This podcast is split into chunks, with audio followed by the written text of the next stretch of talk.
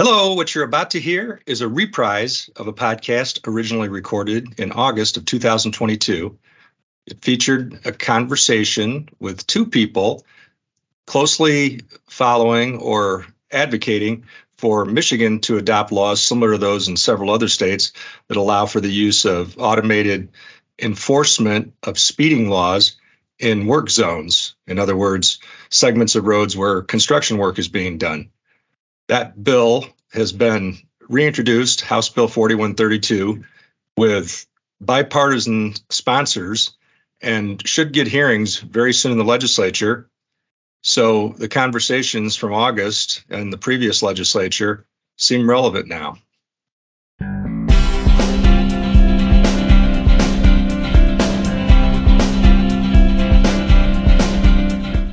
Hello, and welcome to the Talking Michigan Transportation Podcast.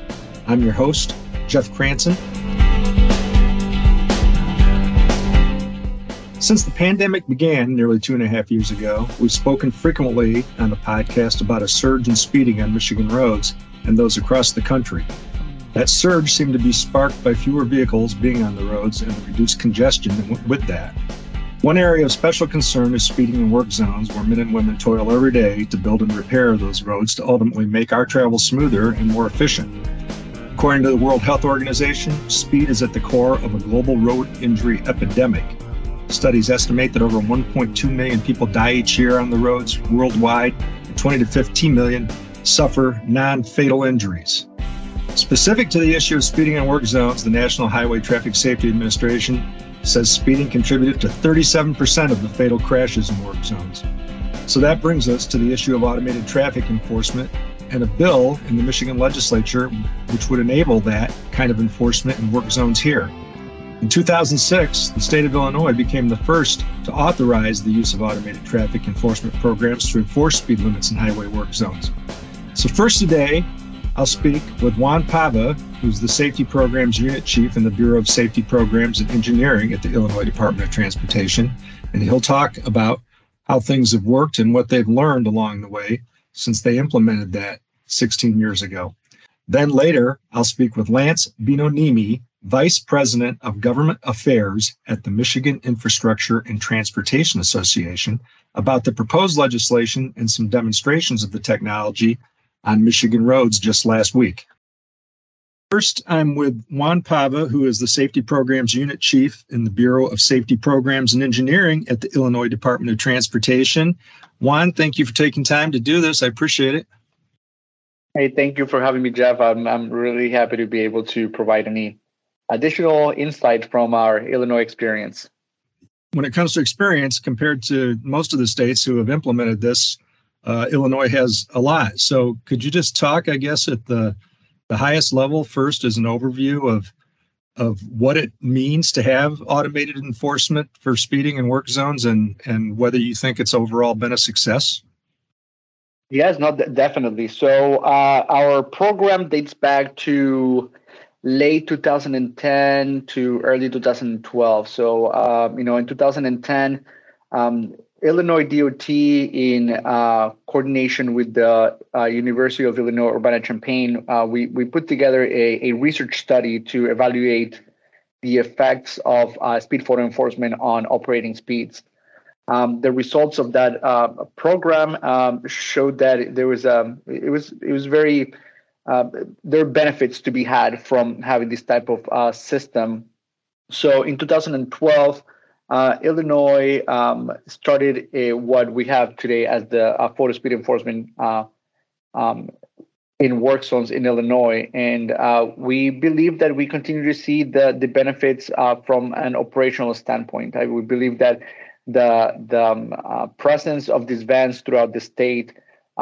do have a, an effect in behavior of drivers, which is what we're trying to do. We're trying to um, mitigate the the potential of speeding through work zones uh, that that have uh, shown to be uh, deadly not only in Illinois but nationwide. So uh, we, we believe it is very beneficial. So there's no control experiment, obviously, to compare what it would be like these past couple years without it. Um, but have you seen in Illinois what we saw in Michigan with um, speeds just shooting up astronomically with the beginning of the pandemic and fewer cars on the road, and then, um, you know, not necessarily uh, coming back, although we're doing a little better in 2022, but our crashes and, and deaths are still up from pre-pandemic periods. Is it is it the same there? It, it was pretty similar. So um, we we did see an uptick in the number of fatal crashes that had speeding associated with it uh, in the beginning of the pandemic. Now, at the same time, we also kind of pulled back on the deployment of the speed photo enforcement and all other enforcement uh, throughout the state because um, there were many things happening in early 2020, um, uh, you know, across the nation. Um, so you know, it's it's hard for us to make that correlation.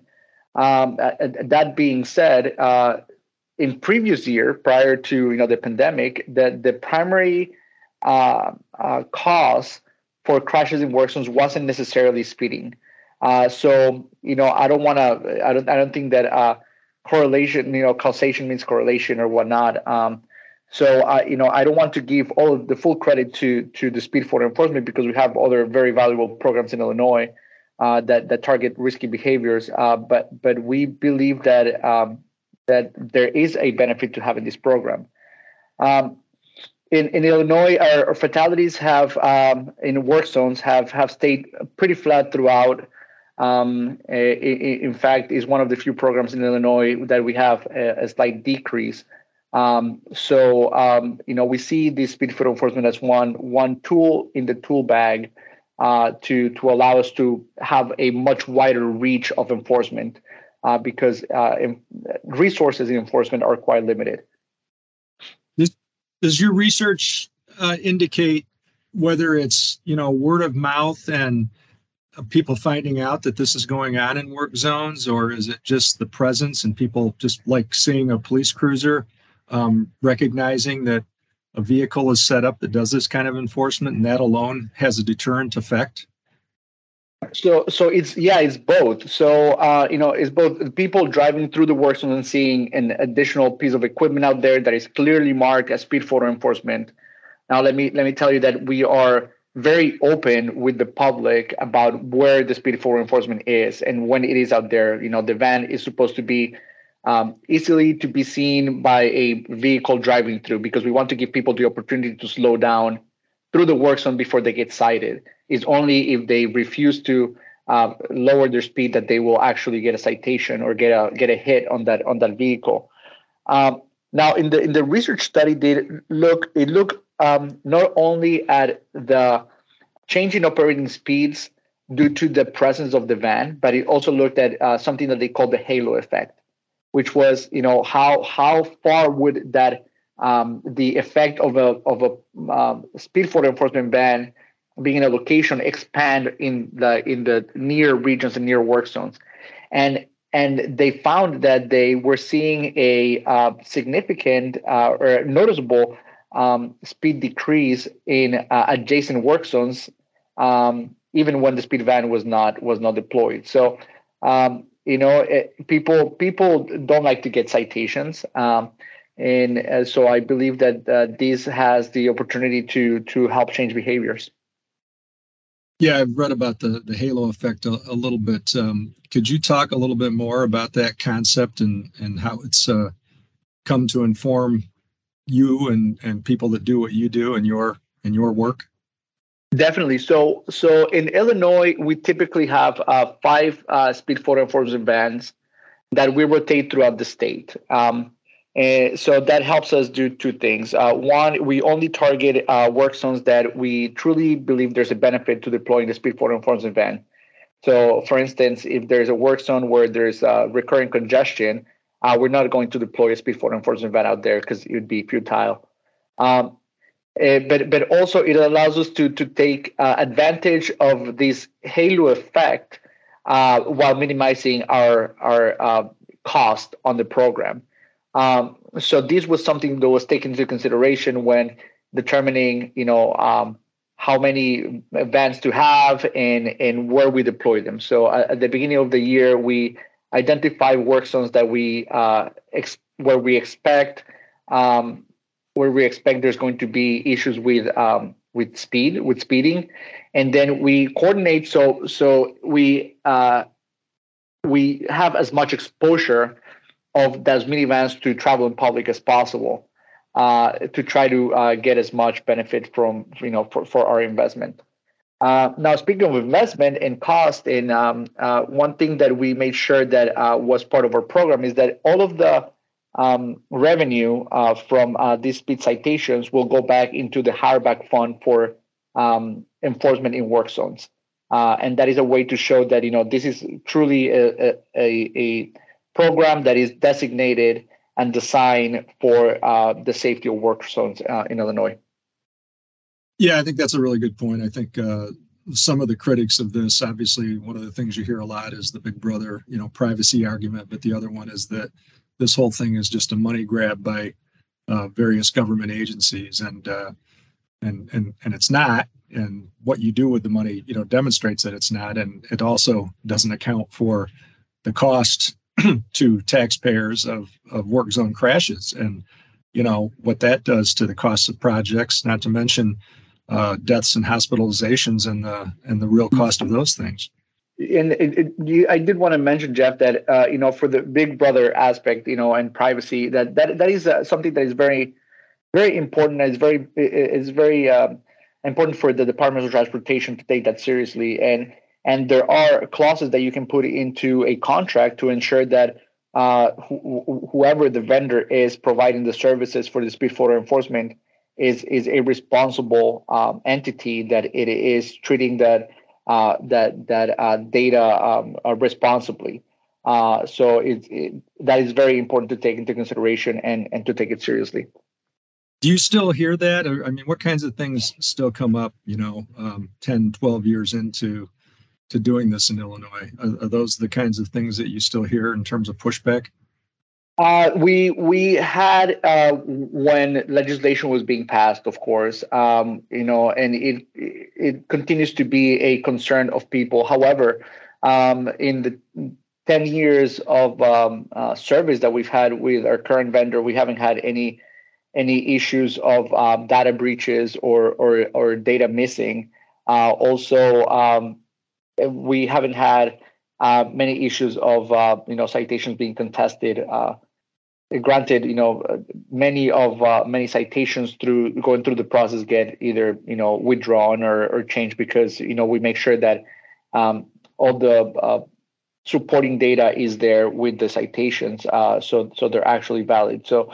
Um, you know, this is going to be a, a point of contention for any type of automated enforcement there is.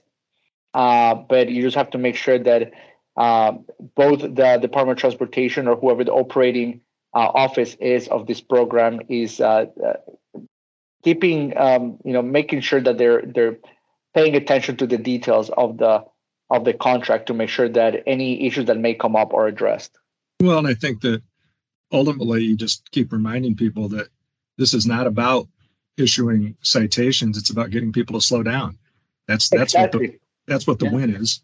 So. Yeah, no, definitely. And we have we have made sure that we're very clear that we would be totally and completely happy if there are zero citations coming every month, because that means that people are obeying the speed limit, which is the goal of the program.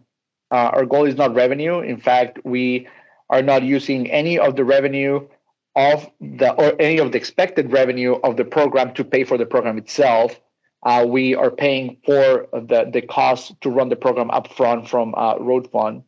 Uh, and, and, and any reimbursement that would come from the citations is not going to go to pay for the speed photo enforcement program. Is going to go to pay for officers doing other type of enforcement as well. So uh, within work zones. That's very important. Yeah no that's a very good point. Talk about the fine structure and uh, and and what it costs and and how it's probably stair stepped for repeat offenders?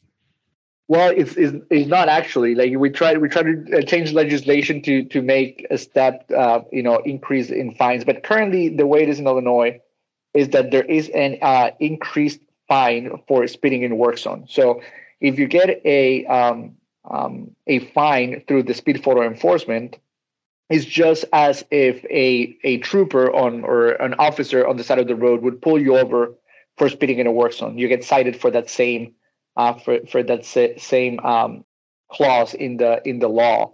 Uh, so it is a $250 minimum fine for the first offense. Uh, second offense, I believe, is $750 uh, for speeding in work zone. Um, it, it, Illinois Supreme Court rules that uh, for any citation over $225, I believe, or over $95, actually, you uh, um, uh, appearance in court is mandatory. Uh, so if you get a citation uh, through the speed photo enforcement, it is a at least a two hundred and fifty uh, dollar fine with mandatory court appearance.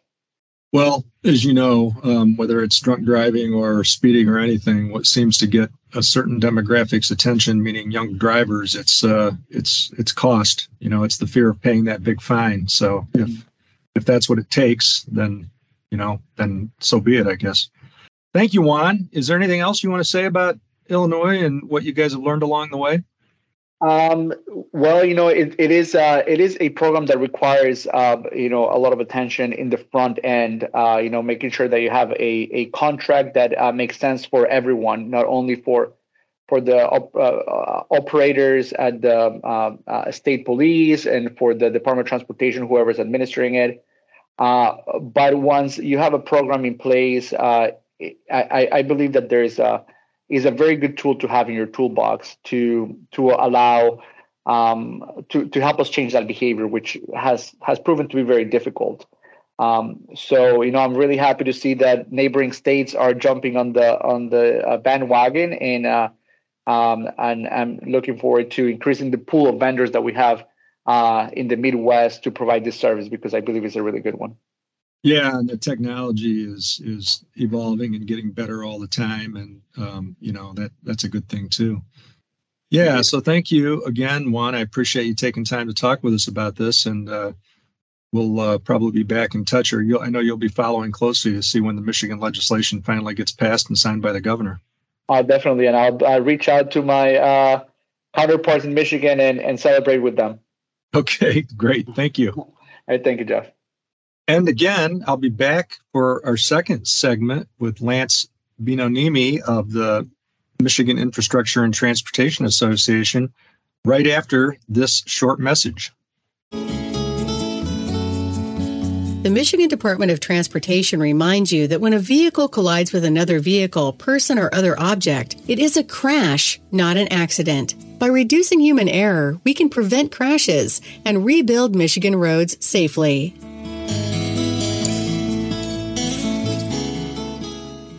Okay, we're back. And as promised for the second segment, I am with Lance Binoniemi, who is the Vice President of Government Affairs at the Michigan Infrastructure and Transportation Association and the hardest working man in legislative affairs in Michigan because he has to spend so much time telling people how to spell his name. So either that or the title. Um, yeah, that too. Thank yeah. you. Thanks for having me. Thanks for having me on, Jeff. Sure. So talk a little bit about um, I've, I've, given kind of an overview of, of what automated speed enforcement in work zones is and what other states have been doing and how it's been successful there. Um, it's kind of been a bit of a slog here in Michigan to get there, but it sounds like we're making progress. Is that your assessment? Yeah, I think so. And and you know, Michigan just started looking at this probably about 18 months ago, and um, we, uh, through MDOT and uh, the industry uh, and the Work Zone Safety Task Force, we came up with some goals uh, and some ideas and policies that could help uh, reduce speeds and improve safety within our work zones. And we found that um, many other states, up to 15, I believe, um, you know, have some sort of automated camera speed enforcement within work zones and have shown significant success. Uh, in Maryland, they've shown up to 90% reduction in speeds. They have virtually zero repeat offenders. Um, and so um, we've been working with the legislature and, and, and interested parties like state police, MDOT, and the and the unions to to draft legislation that we hopefully can get across the finish line and on the governor's desk. Um, we were able to get it out of Judiciary Committee, which was a difficult committee, um, and had some of the more conservative members of the, the Republican caucus uh, on it. Um, and we were able to convince them that this is a, a, smart thing to do and, and will protect lives. Um, and so we're hopeful that the full House can take it up sometime in the near future and, and, and convince the Senate to do so as well before we get done with the end of the year. So we had a couple of uh, demonstrations on ongoing road projects. One uh, east of Grand Rapids near I 96 and M6 last week, and then another one near Flint. And you had lawmakers at, at both of those. Would you say that the comments, the questions in the comments that you heard kind of tracked with what you you said in getting it out of committee that uh, it's it's opened some people's minds? Yeah, those presentations were incredible, and I think um, standing alongside uh, semi trailers going, you know, 60, 70 miles an hour, um, and, and, seeing some of the people who are speeding right past a, a group of 30 or 40 Im- individuals in in fluorescent and reflective um, safety vests um, really opened their eyes. But then seeing the technology and how it worked um, really helped them get an idea of of what this is and and what it entails and and we're hopeful that the dozen or so lawmakers that attended the last the first two days um, are able to go back and tell their colleagues exactly what they saw and and how they felt and, and what they think they can do and and and we hope that that's going to be a very positive influence on getting it done. Just seeing these out there as people, I think what the other states have learned is that as people come to find out what this is and they they start to identify the the technology, you know, that's set up, um, it has that that effect of uh, the halo effect, I guess, of, of making people slow down, just like when they see a police cruiser. But one question that comes up is, you know, why can't we just have a Michigan State Police trooper posted at every work zone? Um, and talk about why that's difficult. Yeah, and we have at the association advocated for a police presence on every job site. And if you ask any of the MITA membership, they will all say that having a police presence on presence on a uh, on a work site will slow traffic down significantly. But you know, unfortunately, we are short of law enforcement agents in the state, um, and resources are are not readily available to to have people and a presence out there. Um, you know, in addition, we're we're investing a lot of money into these individuals to train them properly and um, and to go out and protect the citizens of the state. And you know, while while this is a, a type of protection, um, certainly an automatic speed and camera enforcement would be uh, a lot less resources uh, on the state than it would be having a trained trooper out there uh, again, uh, we promote both, and, and we just feel that this is a, a good way to supplement that that traditional law enforcement. So, when you talk about having to win hearts and minds and people, you know, coming around and being willing to take a second look at this, what are the what were the roadblocks, I guess, and what were the perceptions that you had to overcome? Was it mostly about the the Big Brother concept and privacy? Yeah, the privacy argument comes up often. Um, and I think that there's also a misconception that this is a big money grab um, and that we're all we're trying to do is just trying to take money away from the citizens of Michigan. And, you know, in all of our studies that we've seen across the different various states, and I'm sure you've heard from the other states that you've asked, um, these are declining revenues, um, which is the whole intent. Uh, we want less people speeding and less people getting tickets because we want to change driver behavior. And so, you know, that's the other argument that we hear is, oh, they're just the state's just trying to get money out of the citizens, and um, and that's just not quite true. We're just trying to save some lives and, and really change driver behavior. Well, that argument doesn't begin to account for the cost to all of us uh, for crashes and what it does to construction projects, not to mention injuries and loss of life. And I mean, the, those costs are astronomical compared to what people might pay out in fines because of this. Absolutely, no question. So going forward, uh, what do you think uh, you know needs to happen next? If you put you know look at your crystal ball, how would you handicap this? Well, the the House um, returns, I think the Senate as well returns back to session for two days in September, um, and we're we're really hopeful that in one of those two days we can we can get this on the agenda and get it passed through the House.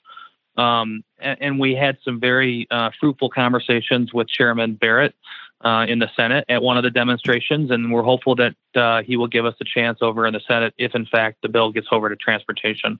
Well, I think you touched on something earlier that's really uh, really speaks to the importance of this and the momentum that's building, and that's that you've got labor leaders and industry leaders and DOTs and the other road associations, you know, all all on board, and you don't get that for for everything. So, I mean, that has to to spell some some chance of success, right? You, you would hope so, and you know, it really is because the data is is just the proof is in the pudding. You know, you th- these are, this is a success success story across the across the nation, and um, we're just looking for some help. You know, we keep hearing all these anecdotal evidence of people going 110 miles an hour through a 60 mile an hour speed limit zone, 80 and 90 miles an hour. I think we saw a couple 80 miles an hour on the M6 project. And it's quite frankly scary. Um, and, and, we need to protect these individuals who are improving our infrastructure across the state. And this is one way to do it. Yeah, we talk a lot about uh, what it would be like to have cars speeding through our workplaces, which, you know, for you and me means an office. And it's just really hard to to put yourself in the shoes of those workers. But when we stood out there, like you said on M6, and you heard those those trucks rumbling, it gave you a feel for what that must be like. Absolutely, and you know what the interesting part about that is when when the semis would go past, you could tell those who travel interstate because you heard them a couple hundred yards down after they saw the camera hitting their air brakes. Um, you know, because they know that they don't have it in Michigan, but they they recognize the system, um, and so I think it's just obvious. It's just it's going to slow people down, um, and, and and hopefully it'll improve the safety of our workers. Yeah, that's a really good point. If uh, if you're a long haul trucker, you've seen this in other states, so that, that, that probably did trigger something in their minds. I, I hadn't thought about that. Thanks, Lance, for taking time to talk about this and uh, for all you're doing to advocate for the safety of the workers. Yeah, thank you, guys. Thank you for listening to this recording from August 2022. Stay tuned in the following weeks for more conversations about bills related to work zone safety and measures to protect the people doing the work on the roads, and some other legislation important to transportation in Michigan. You can find show notes and more on Apple Podcasts or Buzzsprout. I also want to acknowledge the talented people who help make this a reality each week, starting with Randy Debler, who skillfully edits the audio, Jesse Ball, who proofs the content, Courtney Bates, who posts the podcast to various platforms, and Jackie Salinas, who transcribes the audio to make it accessible to all.